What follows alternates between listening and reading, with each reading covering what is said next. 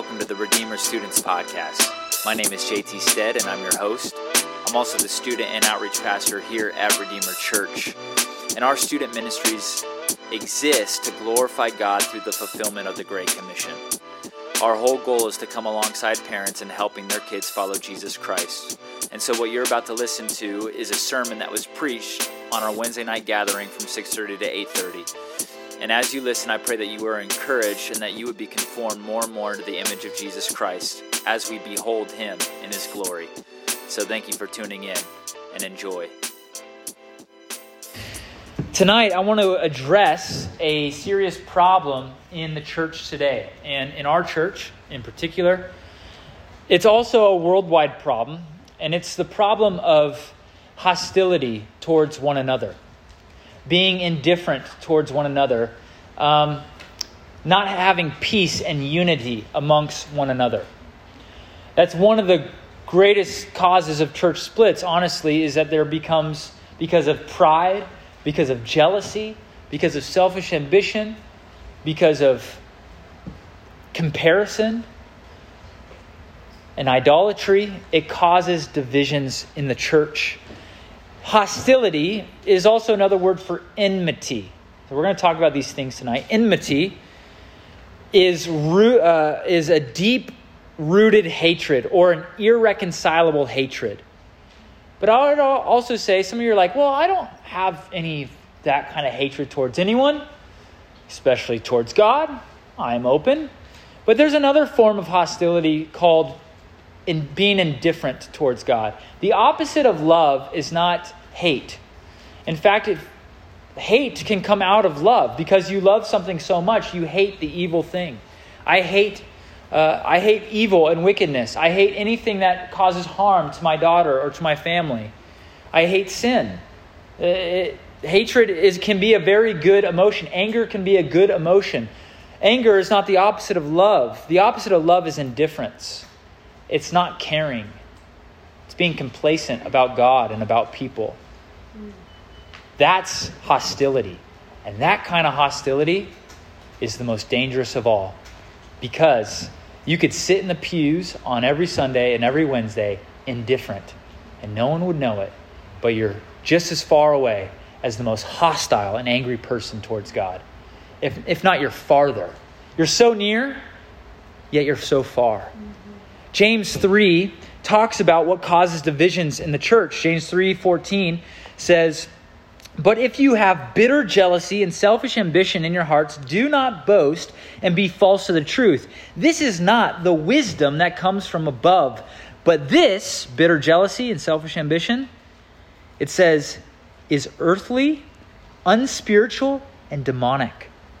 For where jealousy and selfish ambition exists, there will be disorder in every vile practice.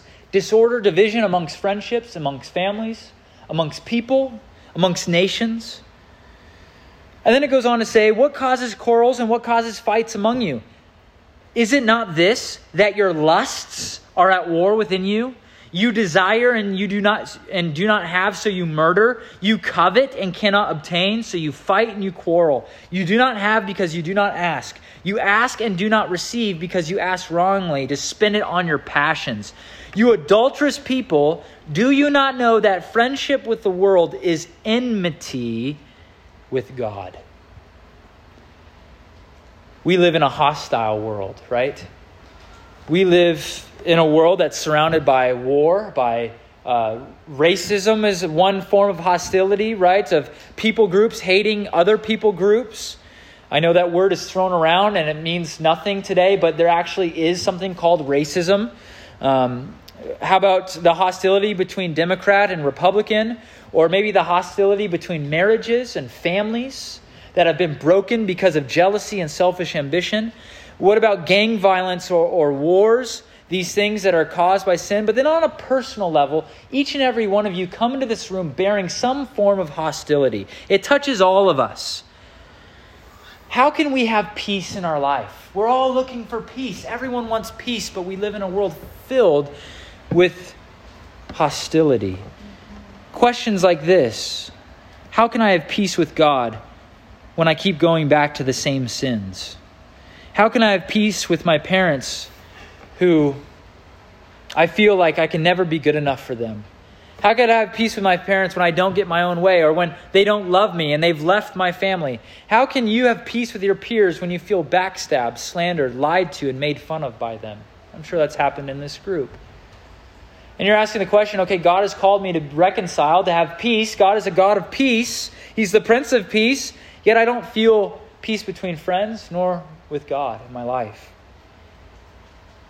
How can homeschoolers have peace with public schoolers, or athletes with scholars, or the rich with the poor, right? All these artificial barriers and fences that our culture puts up, that our hearts puts up, that causes division in the church amongst you. You may not hate anyone, but you might be indifferent towards each other.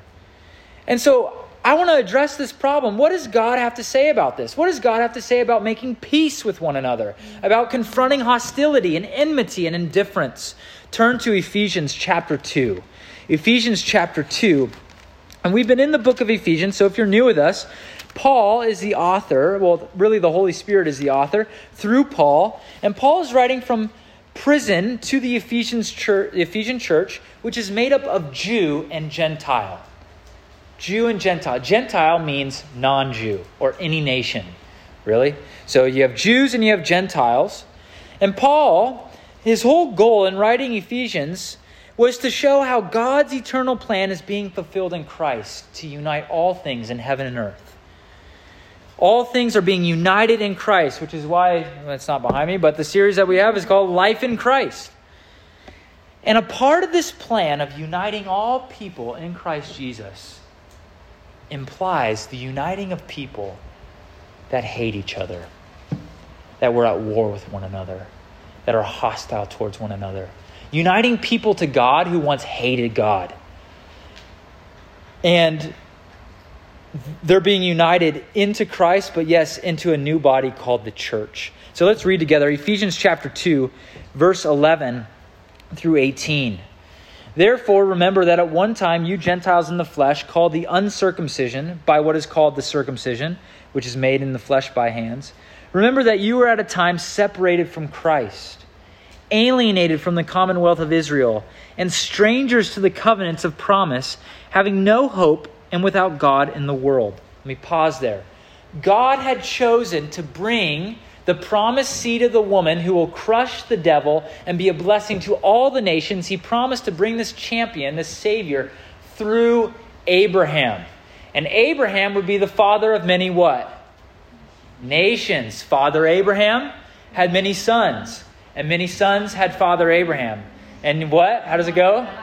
I'm one of them, and so are you. Okay, right? Yeah, exactly. Right. So, so God, God's promise to Abraham, His promise to was always to the nations, but God uh, uh, focused on one nation in particular to bring about the Messiah, and that was the nation of what? Israel. That's right.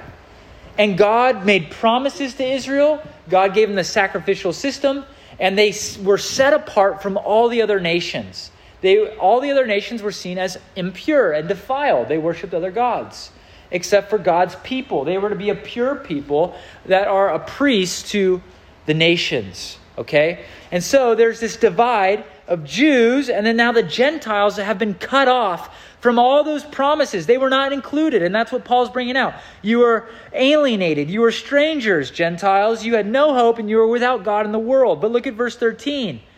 But now, in Christ Jesus, you who were far off, that is the nations, have been brought near by the blood of Christ.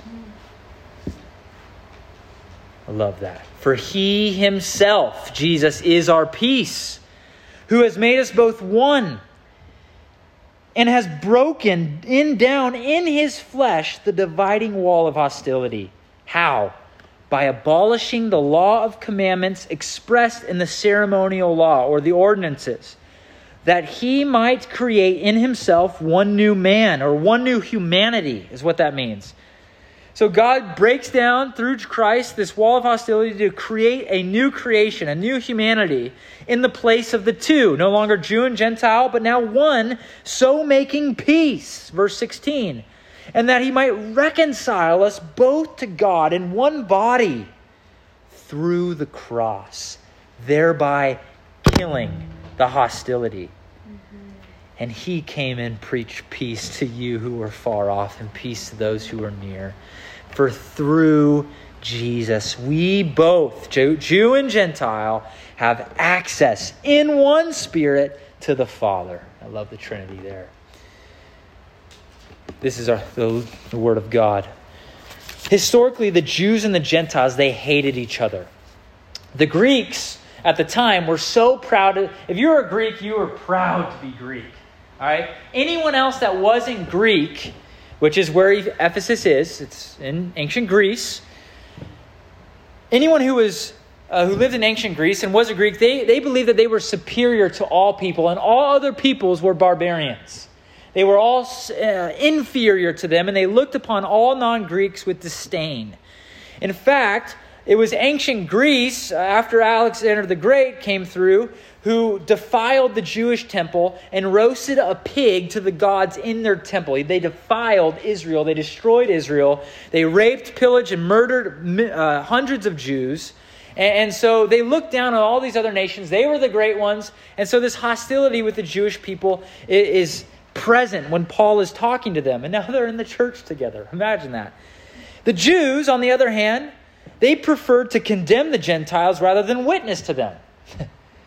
God was gracious to the Jews in order to be gracious to the nations, but the Jews saw them as dogs, saw them as defiled, as disgusting. How do we know this? Name one prophet who was so mad at God for sending him to Gentiles. Who was that prophet? Jonah. Jonah, that's right. He, he, he was so mad at God, God said, I want you to go and bring the gospel to Assyria. And he's like, Nope. And he runs the other way, right? He flees. And then, after he finally obeys, after being thrown into the ocean and swallowed by a fish and then vomited up on the land, like that finally got his attention, he goes and he preaches the gospel, and all of them repent. And then he's mad about it. He's mad at God. This is how much the Jews hated Gentiles. He was mad at God for saving them. Some Jews believe that God created Gentiles to use as fuel for hell. Many believe that God loved Israel and hated every other nation. In fact, Jewish women who were called to give to help non-Jewish women give birth, they, they would refuse to do so because that would make them responsible for bringing other uh, another despised Gentile into the world.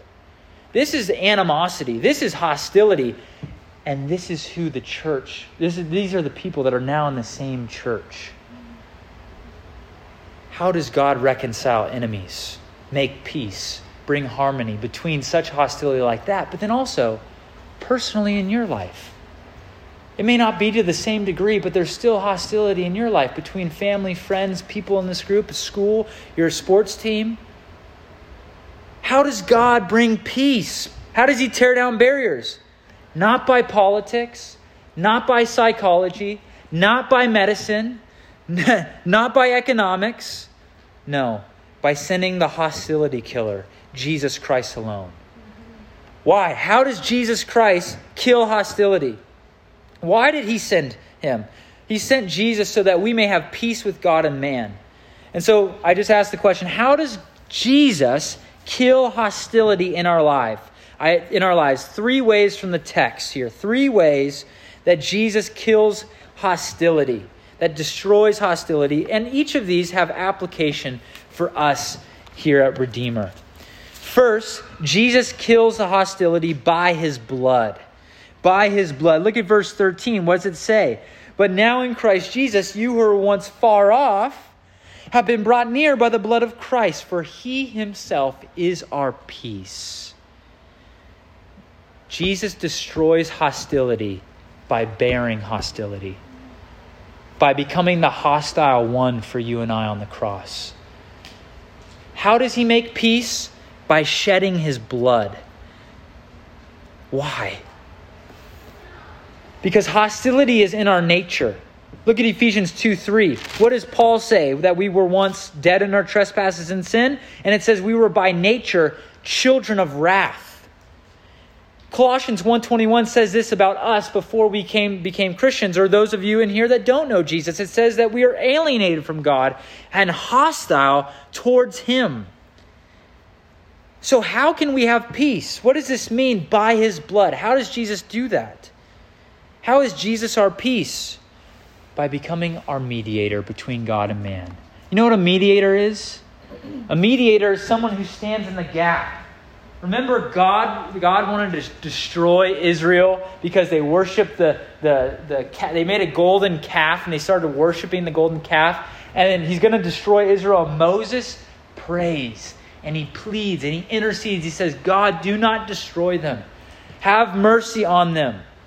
He's interceding, he's a mediator. The way in which God, uh, the people can relate to God is through Moses.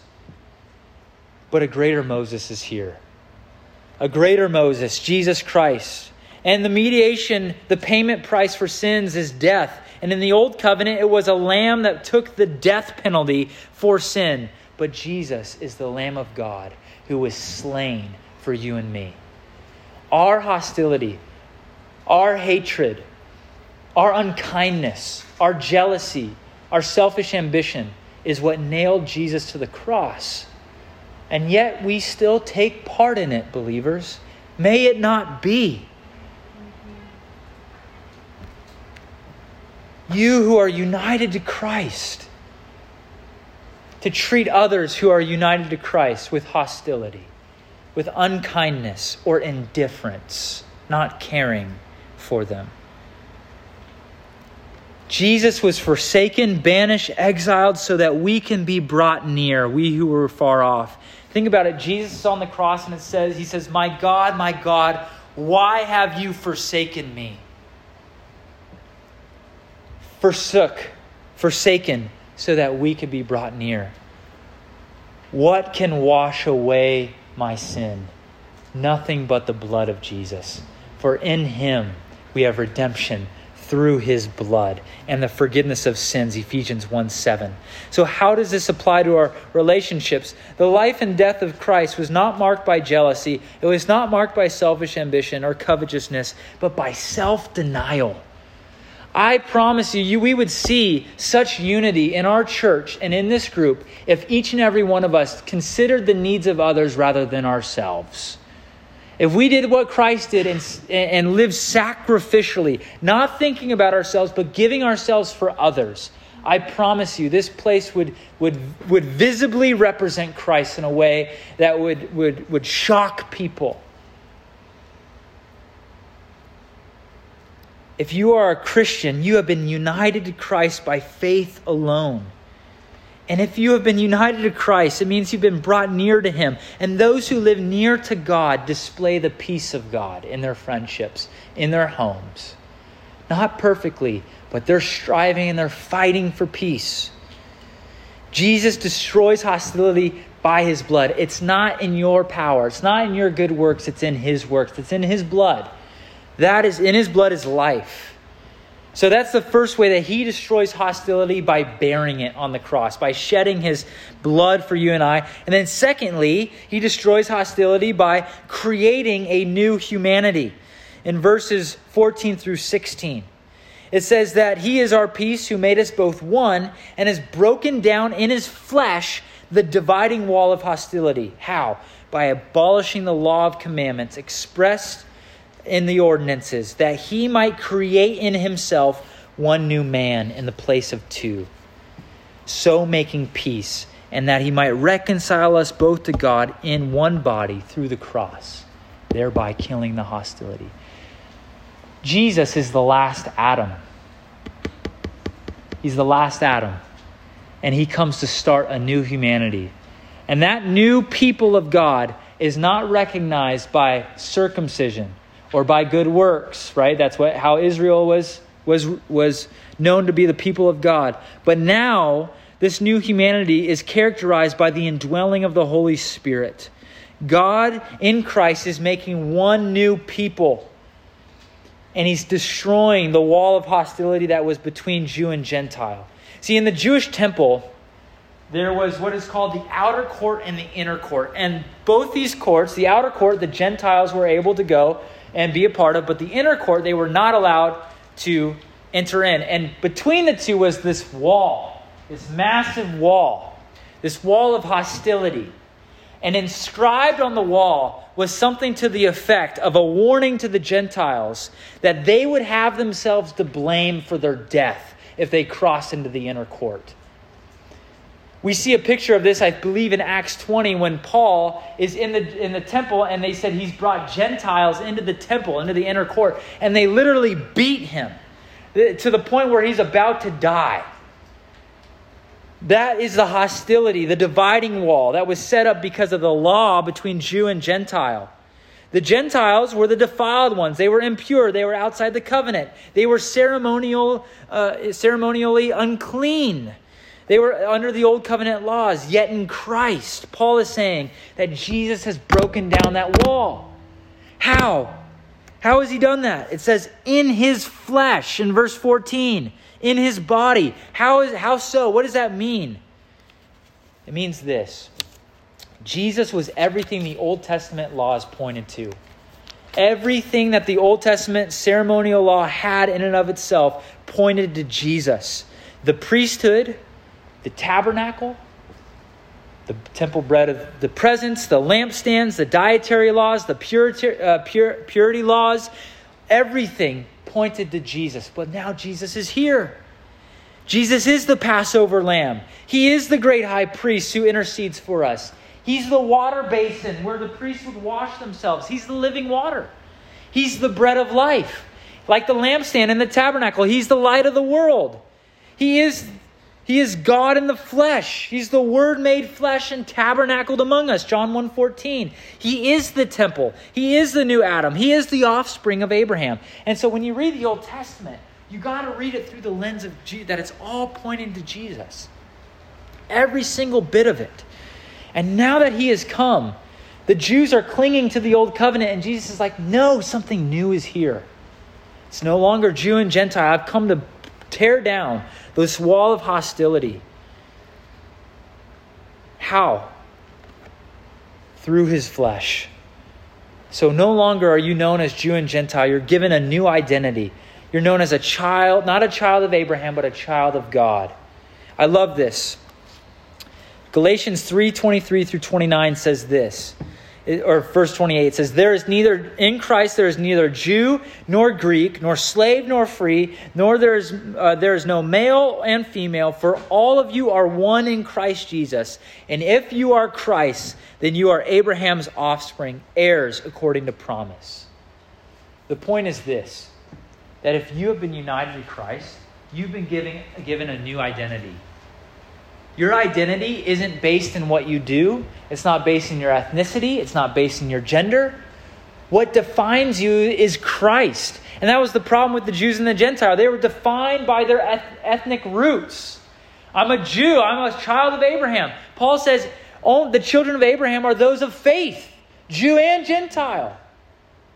The wall of hostility being broken in Christ Jesus as he creates one new entity, one new humanity, which is the church. No longer two, but one people of God. So, how does this affect the way that we treat others? Very simply. To be hostile to a brother or sister in Christ is to be hostile towards Jesus himself.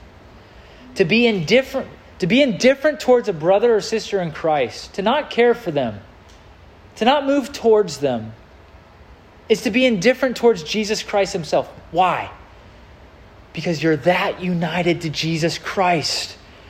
When, when, when Jesus confronted Paul on the road to Damascus, he said, Saul, Saul, why are you persecuting me?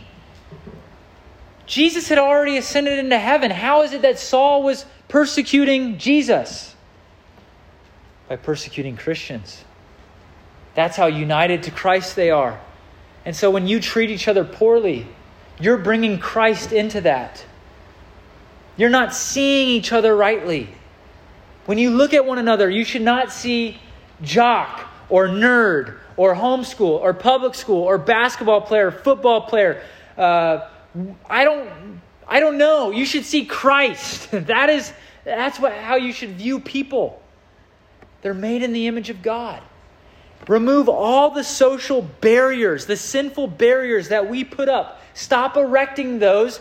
Jesus Christ has torn them down in his flesh. It's sinful of us to do that. Look at the love that he has shown us. He's made us into one new, one new creation by grace through faith. Emulate that in your friendships. The work of Christ destroys hostility by creating one new humanity that is united in Him. There's a very powerful story of this, very powerful picture of this. I got from one of the commentaries I was reading. He said the author said there's a story of uh, that is a, of a contemporary African church composed of believers from various tribes who had been the bitterest of enemies for countless generations. And a missionary was, uh, who was officiating the communion service in the church was deeply moved to tears. As he looked at the congregation and he looked at the members, he saw the chief of the Ngoni tribe along with, all, with many other members of that tribe. And then he looked and he saw members of the Singa and uh, Tumbuka, Tumbuka tribes singing, praying, and participating in the Lord's Supper together. So he sees these two tribes. In the former years, each of these tribes loved to brag about how many men, women, and children of the other tribes they had killed, raped, and maimed. The old chief could remember the days when the young, young Ngoni warriors had gone out to attack their enemies. They had left a tra- behind a trail of burned and devastated villages and had come home with their spears bloodied with the death of Singa and Tabuka of the Singa and Tabuka people. But as they once were divided by the spilling of each other's blood, they are now united by the blood of their common Savior, Jesus Christ.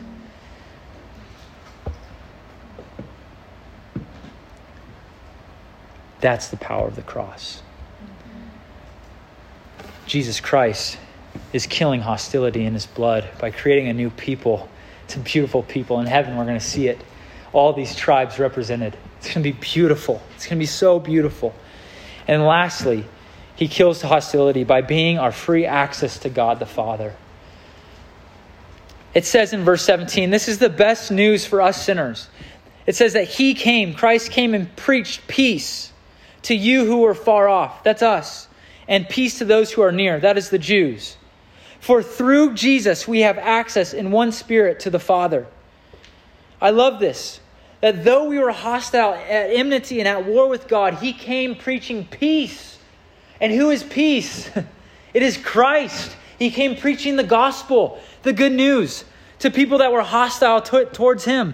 Yes, he preached the law, he exposed their sin, but the primary message that he came preaching and that the apostles continue to preach to all the Gentiles and, and, and that we continue to preach is the gospel, the good news of Jesus Christ to all people indiscriminately. Jesus came and said, preaching to all who are far off and those who are near. He did not pick favorites, he preached to all people. And the gospel message is not a message of self improvement. It's not a message of you cooperating with God. It's not a message of you striving to be a better person and living your best life now. No, this is the message.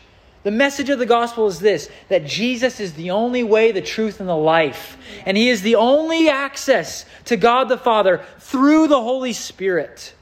And it's free access to all and everyone who wants to come. You sit here maybe hostile towards God and hostile towards people, but there is free access and free forgiveness offered to you tonight in Christ Jesus. He is the door. He is the door that you must walk through. And you might ask, well, what do I have to do to go through Jesus? Nothing. All you have to do is come. You just have to come. Come all. Do I have to bring my good works? No, just come as you are. Bring all your filthy works. Bring every sinful deed that you have ever done. Bring it all to Jesus. Well, do I have to be from a certain family? No. You could be from the worst family ever on the play, uh, on, on this planet, and he will accept you. He will accept anyone. Do I have any washing to do? No.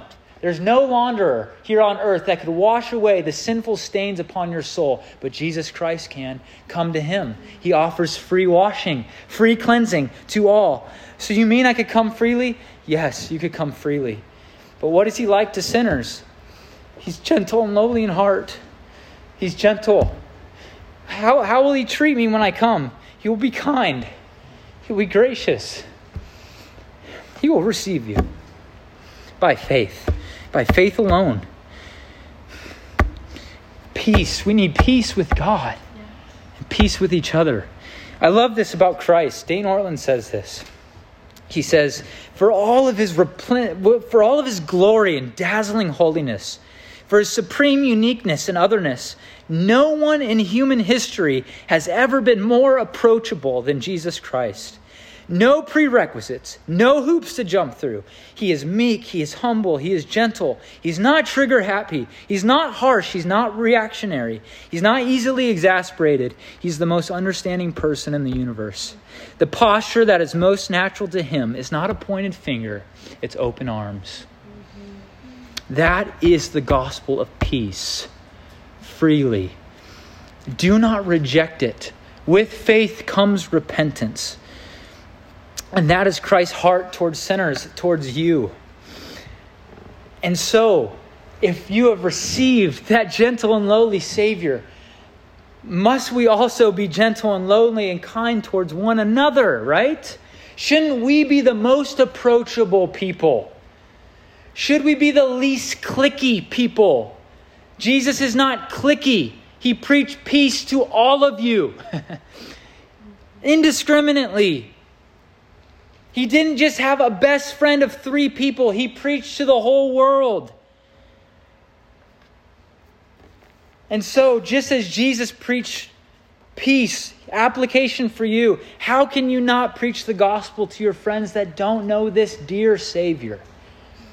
You are called. Jesus was sent to preach peace. You are sent by him to preach to all people, to come to Jesus. And then, second application is just as Jesus is so accessible to the worst of sinners, which is good news for all of us, are you accessible to one another? Or do you close yourself off? I only hang out with these people. These, this is my friend group. I don't have any capacity for anyone else. Imagine if that was Christ's heart towards you.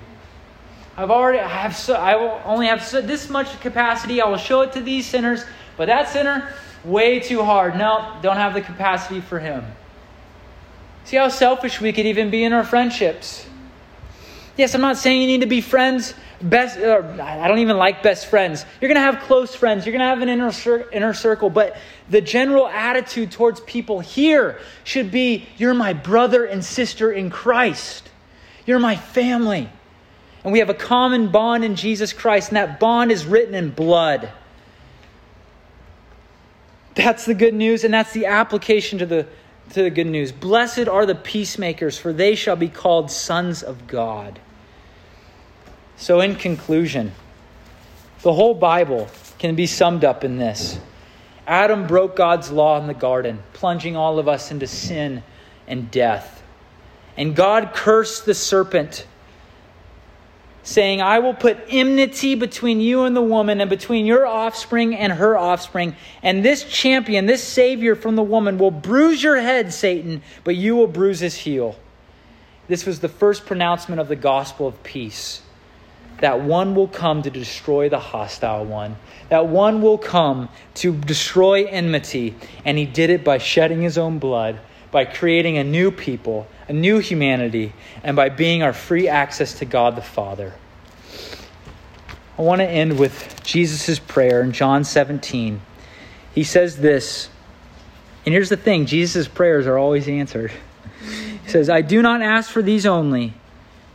John 17, 20. I do not ask for these only, but also for those who will believe in me through the word, that they all may be one, just as you, Father, are in me, and I in you, that they also may be in us, so that the world may believe that you sent me. The glory that you have given me, I have given to them, that they may be one even as we are one. I in them, and you in me, and that they may become perfectly one. Why? So that the world may know that you sent me and loved them even as you loved me. We serve an awesome Savior come to Jesus? Do you know the Prince of Peace? Father God, thank you so much for this passage of how you kill hostility in Christ and come preaching peace to us who do not deserve it. We love you. We're so thankful. We're so fortunate, Lord. We're, we're so thankful. Fill us with gratitude. Renew our hearts to live for you, to, to, to pursue godliness and holiness because of not to earn salvation, but because we are saved by grace. Oh God, warm our hearts to the gospel, renew our heart to evangelize the lost, and let us be a, a, a place of peace so that many may come to know the Prince of Peace, Jesus Christ, through us. In Jesus' name, amen.